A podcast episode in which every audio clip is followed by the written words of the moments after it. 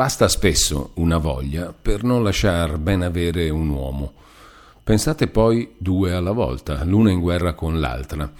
Il povero Renzo ne aveva da molte ore due tali in corpo, come sapete, la voglia di correre e quella di star nascosto, e le sciagurate parole del mercante gli avevano accresciuta oltremodo l'una e l'altra a un colpo. Dunque la sua avventura aveva fatto chiasso, dunque lo volevano a qualunque patto. Chissà quanti birri erano in campo per dargli la caccia quali ordini erano stati spediti di frugare nei paesi, nelle osterie, per le strade.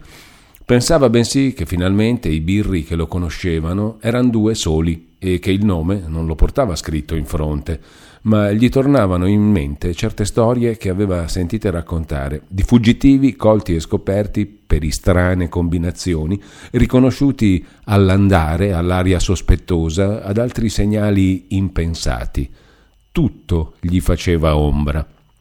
Quantunque, nel momento che usciva di Gorgonzola, scoccassero le 24 e le tenebre che venivano innanzi diminuissero sempre più quei pericoli.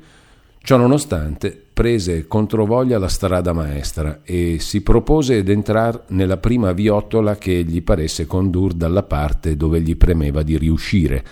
Sul principio incontrava qualche viandante, ma pieno la fantasia di quelle brutte apprensioni, non ebbe cuore d'abbordarne nessuno per informarsi della strada.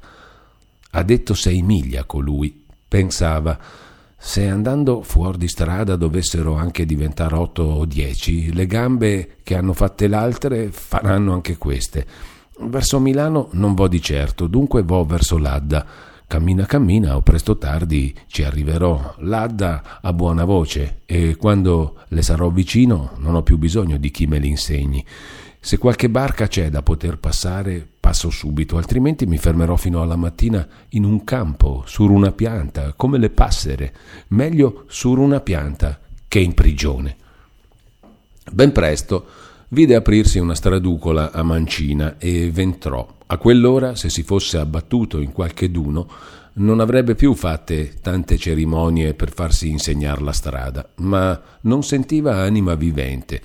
Andava dunque dove la strada lo conduceva e pensava io fare il diavolo, io ammazzare tutti i signori, un fascio di lettere io, i miei compagni che mi stavano a far la guardia, Pagherei qualche cosa a trovarmi a viso a viso con quel mercante di là dall'Adda. Ah, quando l'avrò passata quest'Adda benedetta!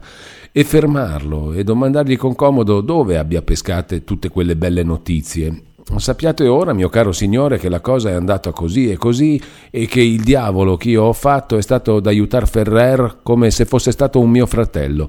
Sappiate che quei birboni che a sentir voi erano i miei amici, perché in un certo momento io dissi una parola da buon cristiano, mi vollero fare un brutto scherzo. Sappiate che intanto che voi stavate a guardare la vostra bottega, io mi faceva schiacciare le costole per salvare il vostro signor vicario di provvisione che non l'ho mai né visto né conosciuto aiuto. Aspetta che mi muova un'altra volta per aiutar signori. È vero che bisogna farlo per l'anima, son prossimo anche loro e quel gran fascio di lettere dove c'era tutta la cabala e che adesso è in mano della giustizia, come voi sapete di certo, scommettiamo che ve lo fa comparire qui senza l'aiuto del diavolo? Avreste curiosità di vederlo quel fascio? Eccolo qui, una lettera sola sì, signore, una lettera sola. E questa lettera, se lo volete sapere, l'ha scritta un religioso che vi può insegnare la dottrina quando si sia. Un religioso che senza farvi torto val più un pelo della sua barba che tutta la vostra. E è scritta questa lettera, come vedete, a un altro religioso, un uomo anche lui Vedete ora quali sono i furfanti miei amici e imparate a parlare un'altra volta, principalmente quando si tratta del prossimo. Ma dopo qualche tempo questi pensieri ed altri simili cessarono affatto. Le circostanze presenti occupavano tutte le facoltà del povero pellegrino. La paura d'essere inseguito o scoperto, che aveva tanto amareggiato il viaggio in pieno giorno, non gli dava ormai più fastidio, ma quante cose rendevano questo molto più noioso.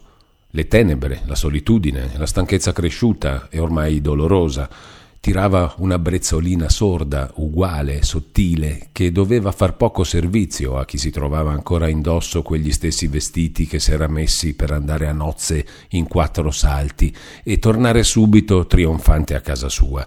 E ciò che rendeva ogni cosa più grave, quell'andare all'avventura e, per dir così, al tasto, cercando un luogo di riposo e di sicurezza.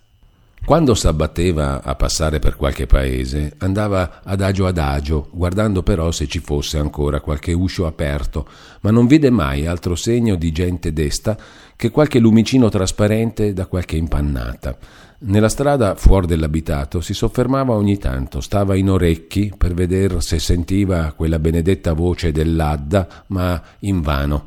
Altre voci non sentiva che un mugolio di cani che veniva da qualche cascina isolata, vagando per l'aria, lamentevole insieme e minaccioso. Al suo avvicinarsi a qualcheduna di quelle, il mugolio si cambiava in un abbaiar frettoloso e rabbioso.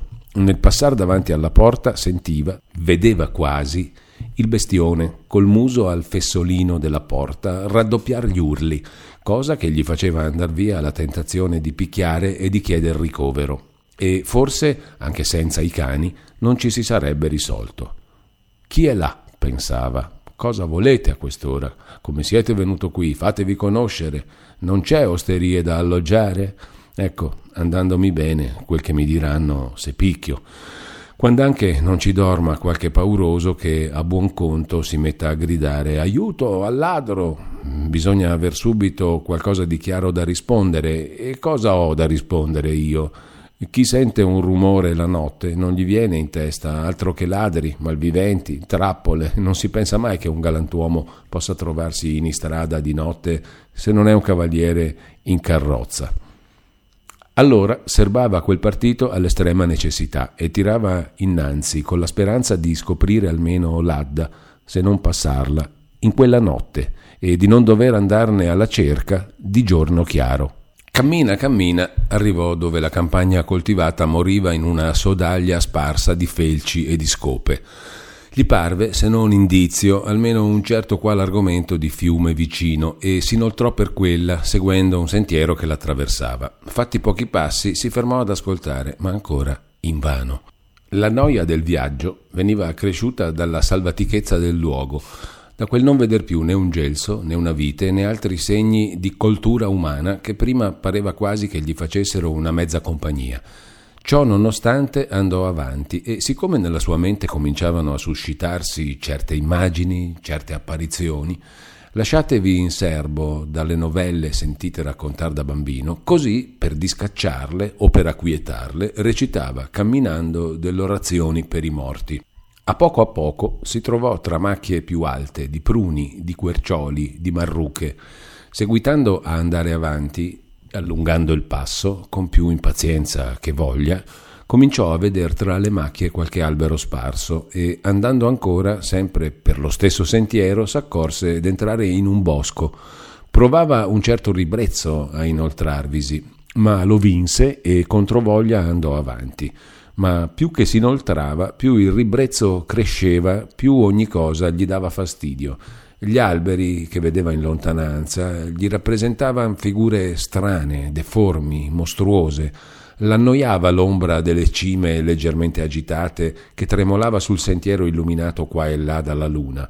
Lo stesso scrosciare delle foglie secche che calpestava o muoveva camminando aveva per il suo orecchio un non so che d'odioso le gambe provavano come una smania, un impulso di corsa e nello stesso tempo pareva che durassero fatica a reggere la persona. Sentiva la brezza notturna batter più rigida e maligna sulla fronte e sulle gote, se la sentiva scorrere tra i panni e le carni e raggrinzarle e penetrar più acuta nelle ossa rotte dalla stanchezza e spegnervi quell'ultimo rimasuglio di vigore. A un certo punto quell'uggia, quell'orrore indefinito con cui l'animo combatteva da qualche tempo, parve che a un tratto lo soverchiasse. Era per perdersi affatto, ma atterrito più che d'ogni altra cosa del suo terrore, richiamò al cuore gli antichi spiriti e gli comandò che reggesse. Così rinfrancato un momento, si fermò su due piedi a deliberare e risolveva d'uscir subito di lì per la strada già fatta, d'andar diritto all'ultimo paese per cui era passato, di tornar tra gli uomini e di cercare un ricovero, anche all'osteria.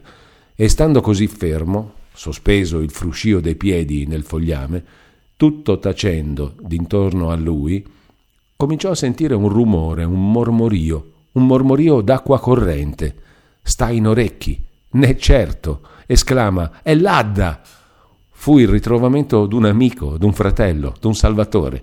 La stanchezza quasi scomparve, gli tornò il polso, sentì il sangue scorrer libero e tepido per tutte le vene, sentì crescere la fiducia dei pensieri e svanire in gran parte quell'incertezza e gravità delle cose, e non esitò a internarsi sempre più nel bosco, dietro all'amico rumore. Arrivò in pochi momenti all'estremità del piano, sull'orlo di una riva profonda, e guardando in giù, tra le macchie che tutta la rivestivano, vide l'acqua luccicare e correre.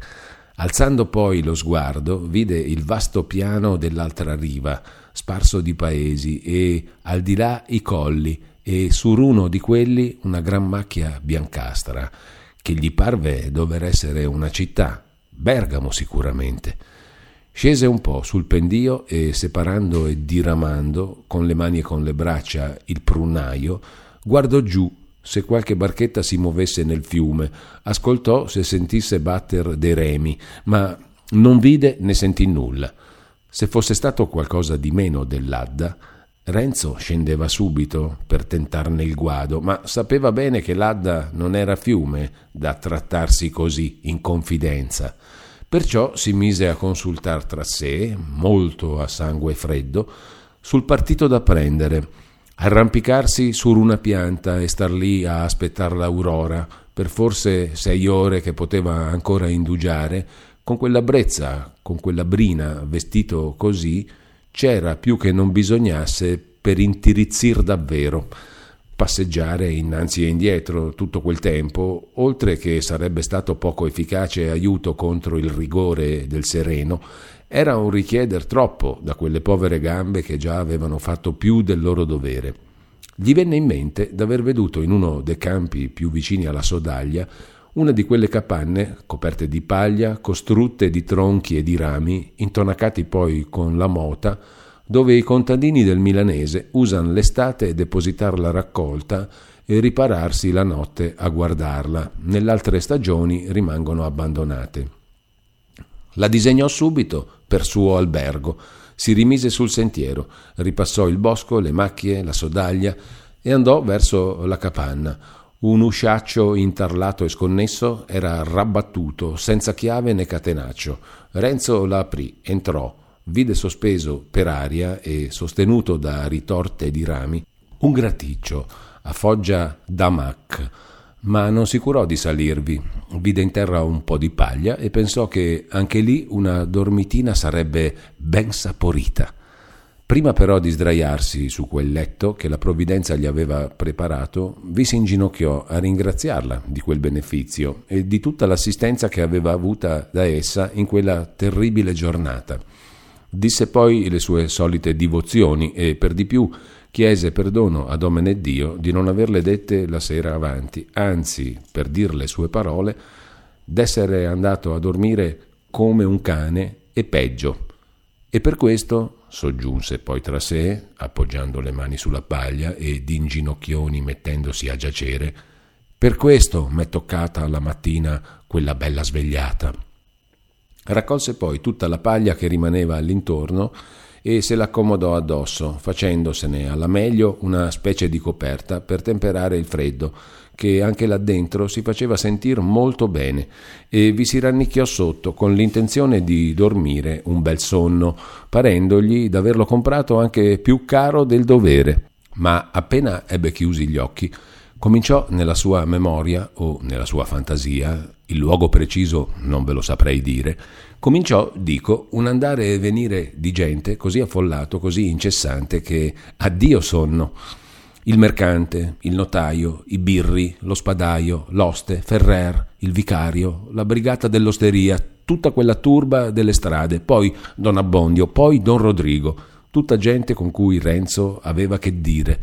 Tre sole immagini gli si presentavano non accompagnate da alcuna memoria amara, nette d'ogni sospetto, amabili in tutto, e due principalmente, molto differenti al certo, ma strettamente legate nel cuore del giovine, una treccia nera e una barba bianca, ma anche la consolazione che provava nel fermare sopra di esse il pensiero era tutt'altro che pretta e tranquilla, Pensando al buon frate, sentiva più vivamente la vergogna delle proprie scappate, della turpe intemperanza, del bel caso che aveva fatto dei paterni consigli di lui, e contemplando l'immagine di Lucia, non ci proveremo a dire ciò che sentisse. Il lettore conosce le circostanze, se lo figuri. E quella povera Agnese, come l'avrebbe potuta dimenticare? Quell'Agnese che l'aveva scelto, che l'aveva già considerato come una cosa sola con la sua unica figlia, e prima di ricevere da lui il titolo di madre, n'aveva preso il linguaggio e il cuore e dimostrata, co fatti, la premura. Ma era un dolore di più, e non il meno pungente, quel pensiero che, in grazia appunto di così amorevoli intenzioni, di tanto bene che voleva a lui, la povera donna si trovava ora snidata, quasi raminga, incerta dell'avvenire, e raccoglieva guai e travagli da quelle cose appunto da cui aveva sperato il riposo e la giocondità degli ultimi suoi anni. Che notte, povero Renzo, quella che doveva essere la quinta delle sue nozze, che stanza, che letto matrimoniale, e dopo qual giornata e per arrivare a qual domani, a qual serie di giorni. Quel che Dio vuole, rispondeva ai pensieri che gli davano più noia. Quel che Dio vuole, lui sa quel che fa, c'è anche per noi. Vada tutto in isconto dei miei peccati. Lucia è tanto buona, non vorrà poi farla patire un pezzo, un pezzo, un pezzo.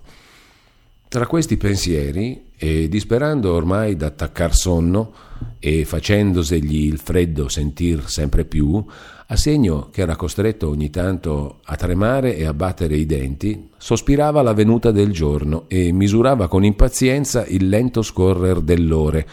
Dico misurava perché ogni mezz'ora sentiva, in quel vasto silenzio, rimbombare i tocchi d'un orologio. M'immagino che dovesse essere quello di Trezzo e la prima volta che gli ferì gli orecchi quello scocco così inaspettato, senza che potesse avere alcuna idea del luogo donde venisse, gli fece un senso misterioso e solenne, come d'un avvertimento che venisse da persona non vista, con una voce sconosciuta.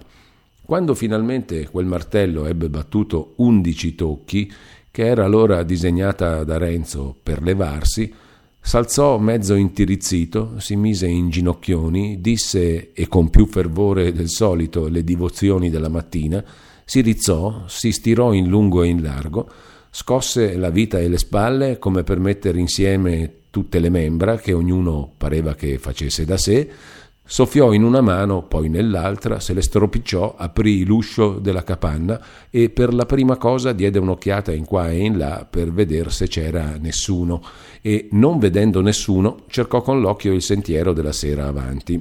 Lo riconobbe subito e prese per quello. Il cielo prometteva una bella giornata, la luna in un canto, pallida e senza raggio, pure spiccava nel campo immenso d'un bigio ceruleo che giù giù verso l'oriente s'andava sfumando leggermente in un giallo roseo.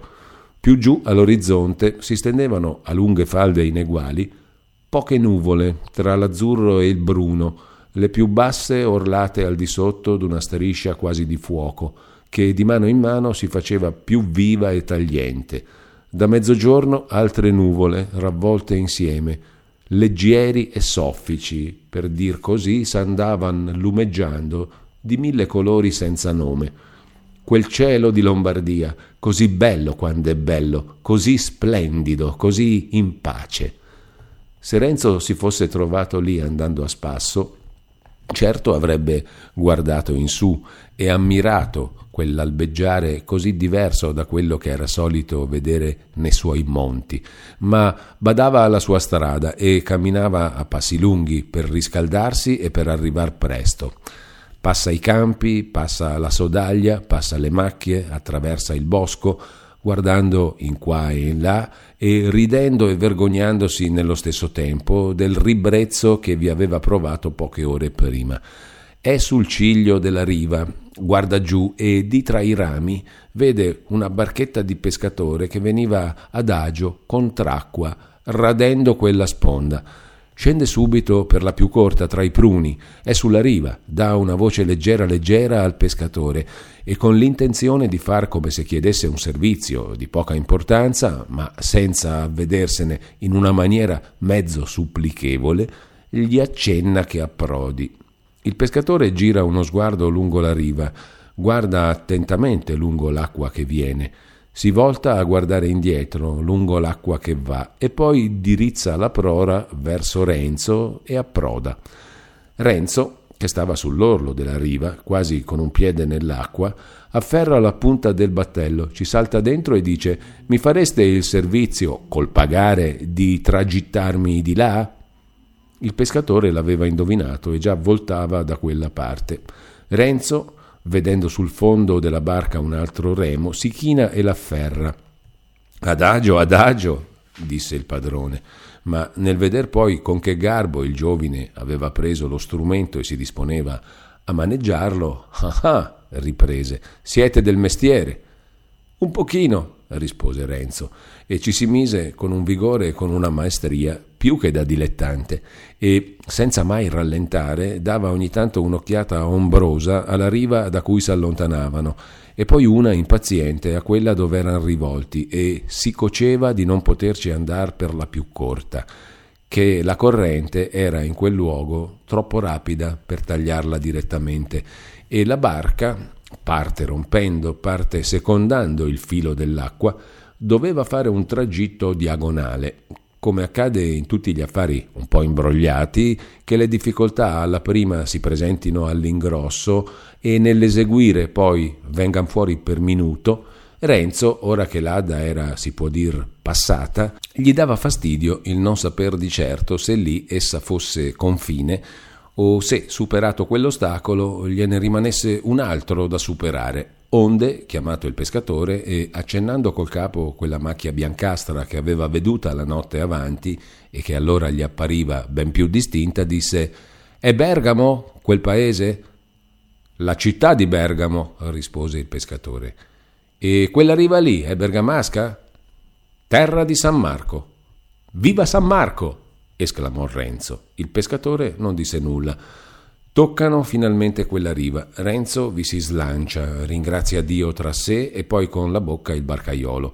Mette le mani in tasca, tira fuori una berlinga che, attese le circostanze, non fu un piccolo sproprio e la porge al galantuomo, il quale, data ancora un'occhiata alla riva milanese e al fiume di sopra e di sotto, stese la mano, prese la mancia, la ripose, poi strinse le labbra e per di più ci mise il dito in croce, accompagnando quel gesto con un'occhiata espressiva, e disse poi Buon viaggio e tornò indietro. Perché la così pronta e discreta cortesia di costui verso uno sconosciuto non faccia troppo maravigliare il lettore, dobbiamo informarlo che quell'uomo, pregato spesso d'un simile servizio da contrabbandieri e da banditi, era avvezzo a farlo, non tanto per amore del poco e incerto guadagno che gliene poteva venire, quanto per non farsi dei nemici in quelle classi. Lo faceva, dico, ogni volta che potesse essere sicuro che non lo vedessero né gabellieri, né birri, né esploratori. Così, senza voler più bene ai primi che ai secondi, cercava di soddisfarli tutti, con quell'imparzialità che è la dote ordinaria di chi è obbligato a trattar con certuni e soggetto a render conto a cert'altri. Renzo si fermò un momentino sulla riva a contemplar la riva opposta, quella terra che poco prima scottava tanto sotto i suoi piedi. Ah, ne son proprio fuori, fu il suo primo pensiero. Sta lì, maledetto paese, fu il secondo, l'addio alla patria.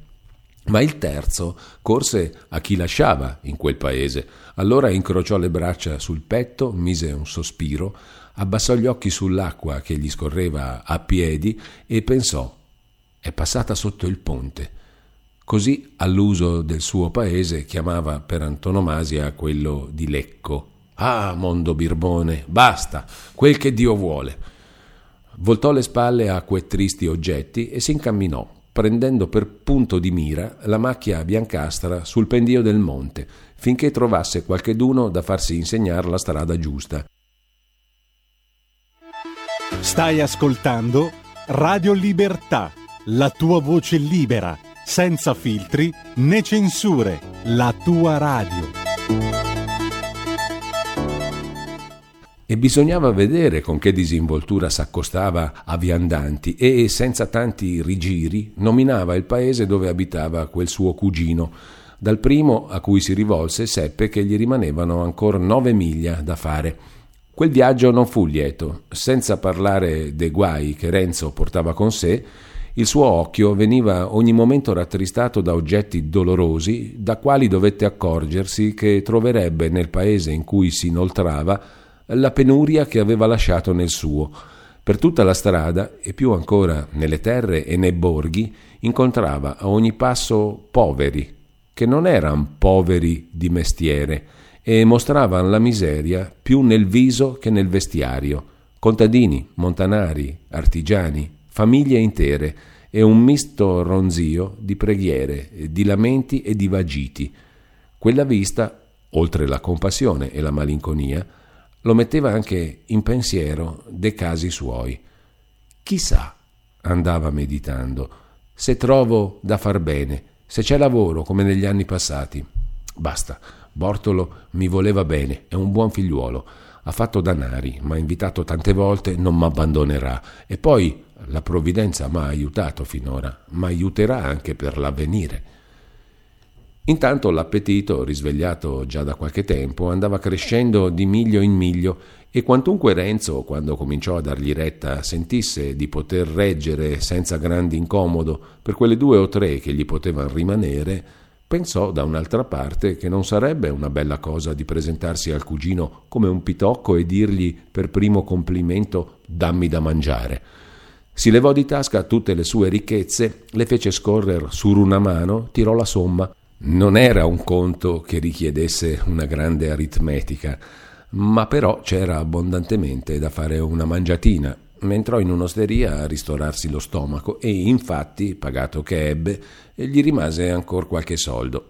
Nell'uscire vide accanto alla porta che quasi vi inciampava, sdraiate in terra, più che sedute, due donne, una attempata, un'altra più giovine, con un bambino che dopo aver succhiata invano l'una e l'altra mammella, piangeva, piangeva, tutti del color della morte, e ritto, vicino a loro, un uomo nel viso del quale e nelle membra si potevano ancora vedere i segni d'un'antica robustezza, domata e quasi spenta dal lungo disagio. Tutte e tre stesero la mano verso colui che usciva con passo franco e con l'aspetto rianimato. Nessuno parlò. Che poteva dir di più una preghiera? La c'è la provvidenza, disse Renzo, e cacciata subito la mano in tasca, la votò di quei pochi soldi, li mise nella mano che si trovò più vicina e riprese la sua strada. La refezione e l'opera buona, giacché siano composti d'anima e di corpo, avevano riconfortati e rallegrati tutti i suoi pensieri. Certo, dall'essersi così spogliato degli ultimi danari, gli era venuto più di confidenza per l'avvenire che non gliene avrebbe dato il trovarne dieci volte tanti, perché se a sostenere in quel giorno quei poverini che mancavano sulla strada, la provvidenza aveva tenuti in serbo proprio gli ultimi quattrini d'un estraneo, fuggitivo, incerto anche lui del come vivrebbe, chi poteva credere che volesse poi lasciare in secco colui del quale s'era servita a ciò e a cui aveva dato un sentimento così vivo di se stessa, così efficace, così risoluto? Questo era, a un dipresso, il pensiero del giovine, però men chiaro ancora di quello ch'io l'abbia saputo esprimere. Nel rimanente della strada, ripensando a casi suoi, tutto gli si spianava la carestia doveva poi finire, tutti gli anni si miete. Intanto aveva il cugino Bortolo e la propria abilità. Aveva per di più a casa un po' di danaro che si farebbe mandar subito. Con quello, alla peggio, camperebbe giorno per giorno finché tornasse l'abbondanza. Ecco poi tornata finalmente l'abbondanza, proseguiva Renzo nella sua fantasia. Rinasce la furia dei lavori, i padroni fanno a gara per avere degli operai milanesi, che sono quelli che sanno bene il mestiere. Gli operai milanesi alzano la cresta, chi vuol gente abile bisogna che la paghi, si guadagna da vivere per più d'uno e da mettere qualcosa da parte e si fa scrivere alle donne che vengano e poi perché aspettare tanto? Non è vero che con quel poco che abbiamo in serbo si sarebbe campati là anche quest'inverno? Così camperemo qui. Decurati ce n'è per tutto. Vengono quelle due care donne, si mette su casa. Che piacere andar passeggiando su questa stessa strada tutti insieme, andar fino all'Adda in baroccio e far merenda sulla riva, proprio sulla riva, e far vedere alle donne il luogo dove mi sono imbarcato, il prunaio da cui sono sceso, quel posto dove sono stato a guardare se c'era un battello. Arriva al paese del cugino, Nell'entrare, anzi prima di mettervi piede, distingue una casa alta alta, a più ordini di finestre lunghe lunghe. Riconosce un filatoio, entra, domanda ad alta voce, tra il rumore dell'acqua cadente e delle rote, se stia lì un certo Bortolo Castagneri. Il signor Bortolo, eccolo là! Signore? Buon segno, pensa Renzo. Vede il cugino, gli corre incontro, quello si volta, riconosce il giovine che gli dice Son qui! Un oh di sorpresa, un alzar di braccia, un gettarsele al collo scambievolmente. Dopo quelle prime accoglienze, Bortolo tira il nostro giovine lontano dallo strepito degli ordigni e dagli occhi dei curiosi in un'altra stanza e gli dice ti vedo volentieri, ma sei un benedetto figliuolo. T'avevo invitato tante volte, non sei mai voluto venire. Ora arrivi in un momento un po' critico. Se te lo devo dire, non sono venuto via di mia volontà, disse Renzo, e con la più gran brevità, non però senza molta commozione, gli raccontò la dolorosa storia. È un altro par di maniche, disse Bortolo. Oh povero Renzo, ma tu hai fatto capitale di me e io non t'abbandonerò. Veramente ora non c'è ricerca d'operai, anzi, appena appena ognuno tiene i suoi per non perderli e disviare il negozio, ma il padrone mi vuol bene e ha della roba e, a dirtela, in gran parte la deve a me, senza vantarmi, lui il capitale e io quella poca abilità. Sono il primo lavorante, sai, e poi a dirtela, sono il factotum. Povera Lucia Mondella, me ne ricordo come se fosse ieri una buona ragazza sempre la più composta in chiesa e quando si passava da quella sua casuccia mi par di vederla quella casuccia appena fuori del paese con un bel fico che passava il muro. No, no, non ne parliamo. Volevo dire che quando si passava da quella casuccia sempre si sentiva quell'aspo che girava, girava, girava. E quel Don Rodrigo, già, anche al mio tempo era per quella strada, ma ora fa il diavolo affatto a quel che vedo, finché Dio gli lascia la briglia sul collo. Dunque, come ti dicevo, anche qui si patisce un po' la fame. A proposito, come stai d'appetito? Ho mangiato poco fa per viaggio. E a Danari come stiamo? Renzo stese una mano, l'avvicinò alla bocca e vi fece scorrer sopra un piccol soffio. Non importa, disse Bortolo. No, io. E non ci pensare, che presto presto, cambiandosi le cose, se Dio vorrà, me li renderai e te ne avanzerà anche per te. Ho qualcosina a casa e me li farò mandare.